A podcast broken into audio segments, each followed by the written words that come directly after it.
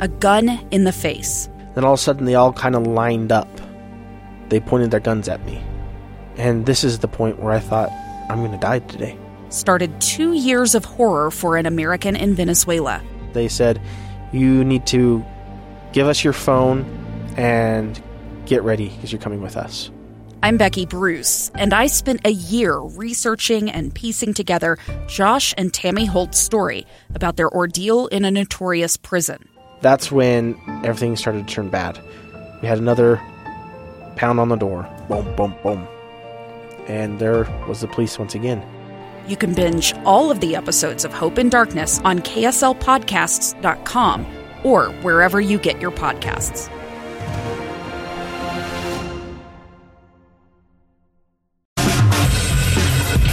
You ever been tanning in a tanning bed?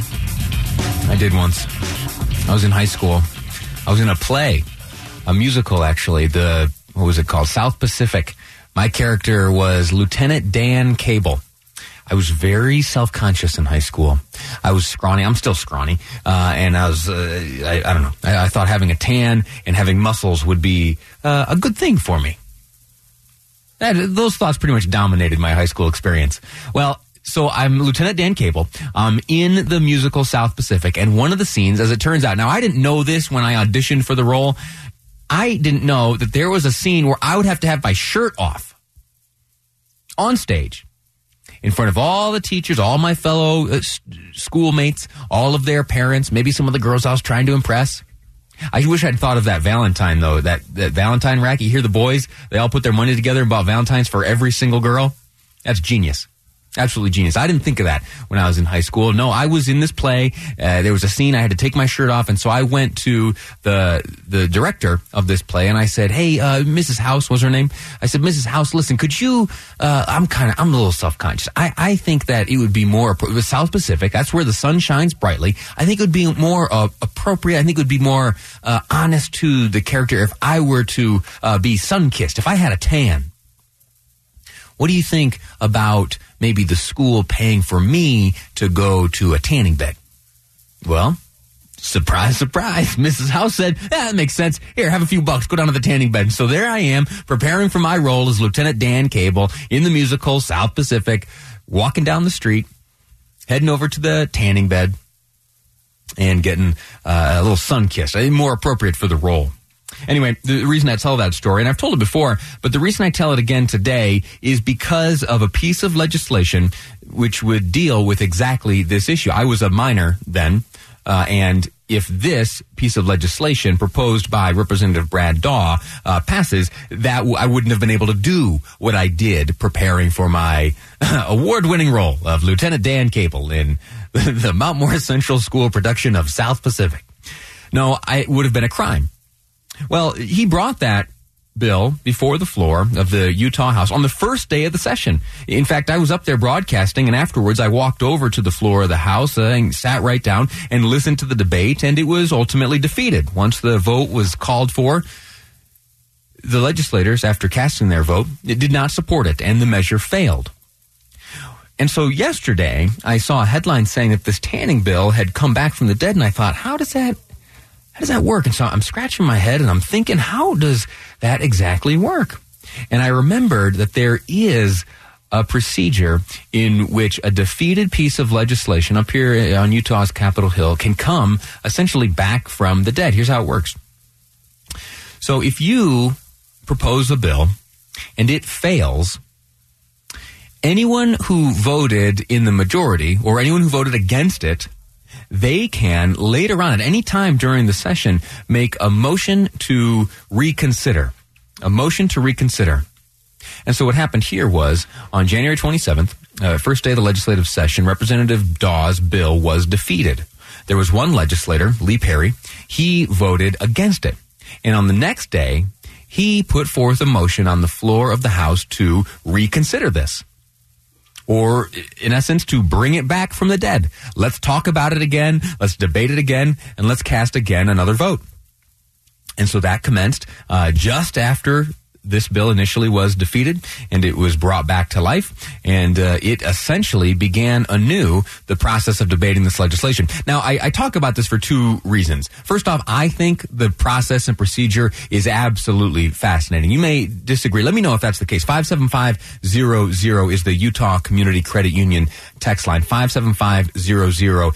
Again, the Utah Community Credit Union text line. Let me know what you think about process. Do you get fascinated by it? There's so many rules and intricacies to way the way that the legislative process works and the the way that those procedures and rules can be used to do either good things or to I don't know to I don't know, stall the, the progress of something about which you uh, have strong feelings against. It's, it's neat, I think. And I think that the parliamentarians at the various legislative bodies around the country, I think it's absolutely fascinating at the state level and the federal level. Anyway, so what happened here with this tanning bill is a motion uh, just after it failed there was a motion to reconsider that can be brought about only by someone who uh, successfully voted against it if it, uh, if the, you know, if the majority voted down the measure, then someone in that pool of legislators can later say, let's have another shot. And that happened. Uh, that was Representative Lee Perry did that. And then yesterday, it was brought back up in a substituted fashion. So that means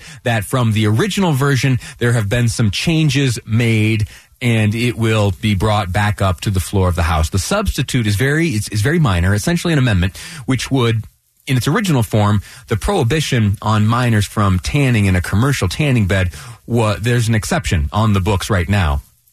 If mom or dad write you a note and say, okay, uh, Johnny or Susie can, they can just, they can use the tanning bed, then that's fine. Then minors here in the state can do that. Also, if a doctor writes a note for any condition that where the prescription may be, uh, I don't know, a tanning bed. I don't know anything about uh, skin to know which one would call for that. But in the hypothetical scenario in which a minor required tanning bed treatment, a doctor could write a note and that note could be presented by the minor to the proprietor of the tanning bed salon, and that minor could then legally enjoy the services available to them at the salon. Well, the change is this. Initially, Representative Daw proposed doing away with both the parental consent uh, stipulation on the statute right now, as well as the consent and the prescription available uh, to the doctor to give to a minor to allow them to use these tanning beds. Well, the change is parents still uh, parents will n- no longer be able to give notes. A doctor though could. So the substitution is a new bill which would say that minors are 100% barred from using commercial tanning beds unless a doctor sent a note. And so that uh, kicked off uh, some new procedures yesterday on the floor of the Utah House, and that substituted bill uh, was reintroduced. This is, Representative, this is the tanning bed bill. Uh, this substitutes puts back in the ability for a doctor to uh, allow a, a, minor to tan, so it gives that doctor's exemption back in. Thank you, Representative Daw. Discussion on the motion to substitute. Seeing none, all those in favor of adopting first substitute, House Bill 34, say aye. Aye. Any opposed? The motion passes. The bill is substituted. So that means right there what you heard was that initial bill which was dead, which was brought back to life and then amended a bit, substituted. That motion that you just heard was to allow it to be debated yesterday on the floor. I'll give you the spoiler right now that it ultimately did pass. This is fascinating. It was defeated, it was brought back, it was changed slightly, and it passed the floor. Now there that means that there are some legislators up on Utah's Capitol Hill whose mind was changed from the first vote to the vote which was cast yesterday. One of them being Representative Jon Hawkins. I rise in support of this bill. Uh, I originally voted against it for the parental uh, rights to choose. Um, but as I got thinking about it and and as I heard from some constituents, um, it, it really is akin to not allowing our children to uh, use tobacco or alcohol uh, and making sure that they are protected from these harmful substances um, that they they otherwise would put into their body. Um, as a as a skin cancer survivor myself, I know how uh, damaging that particular cancer can be, and um, I would hate for parents to realized several years down the road that, that they could have protected their children from the, this harmful.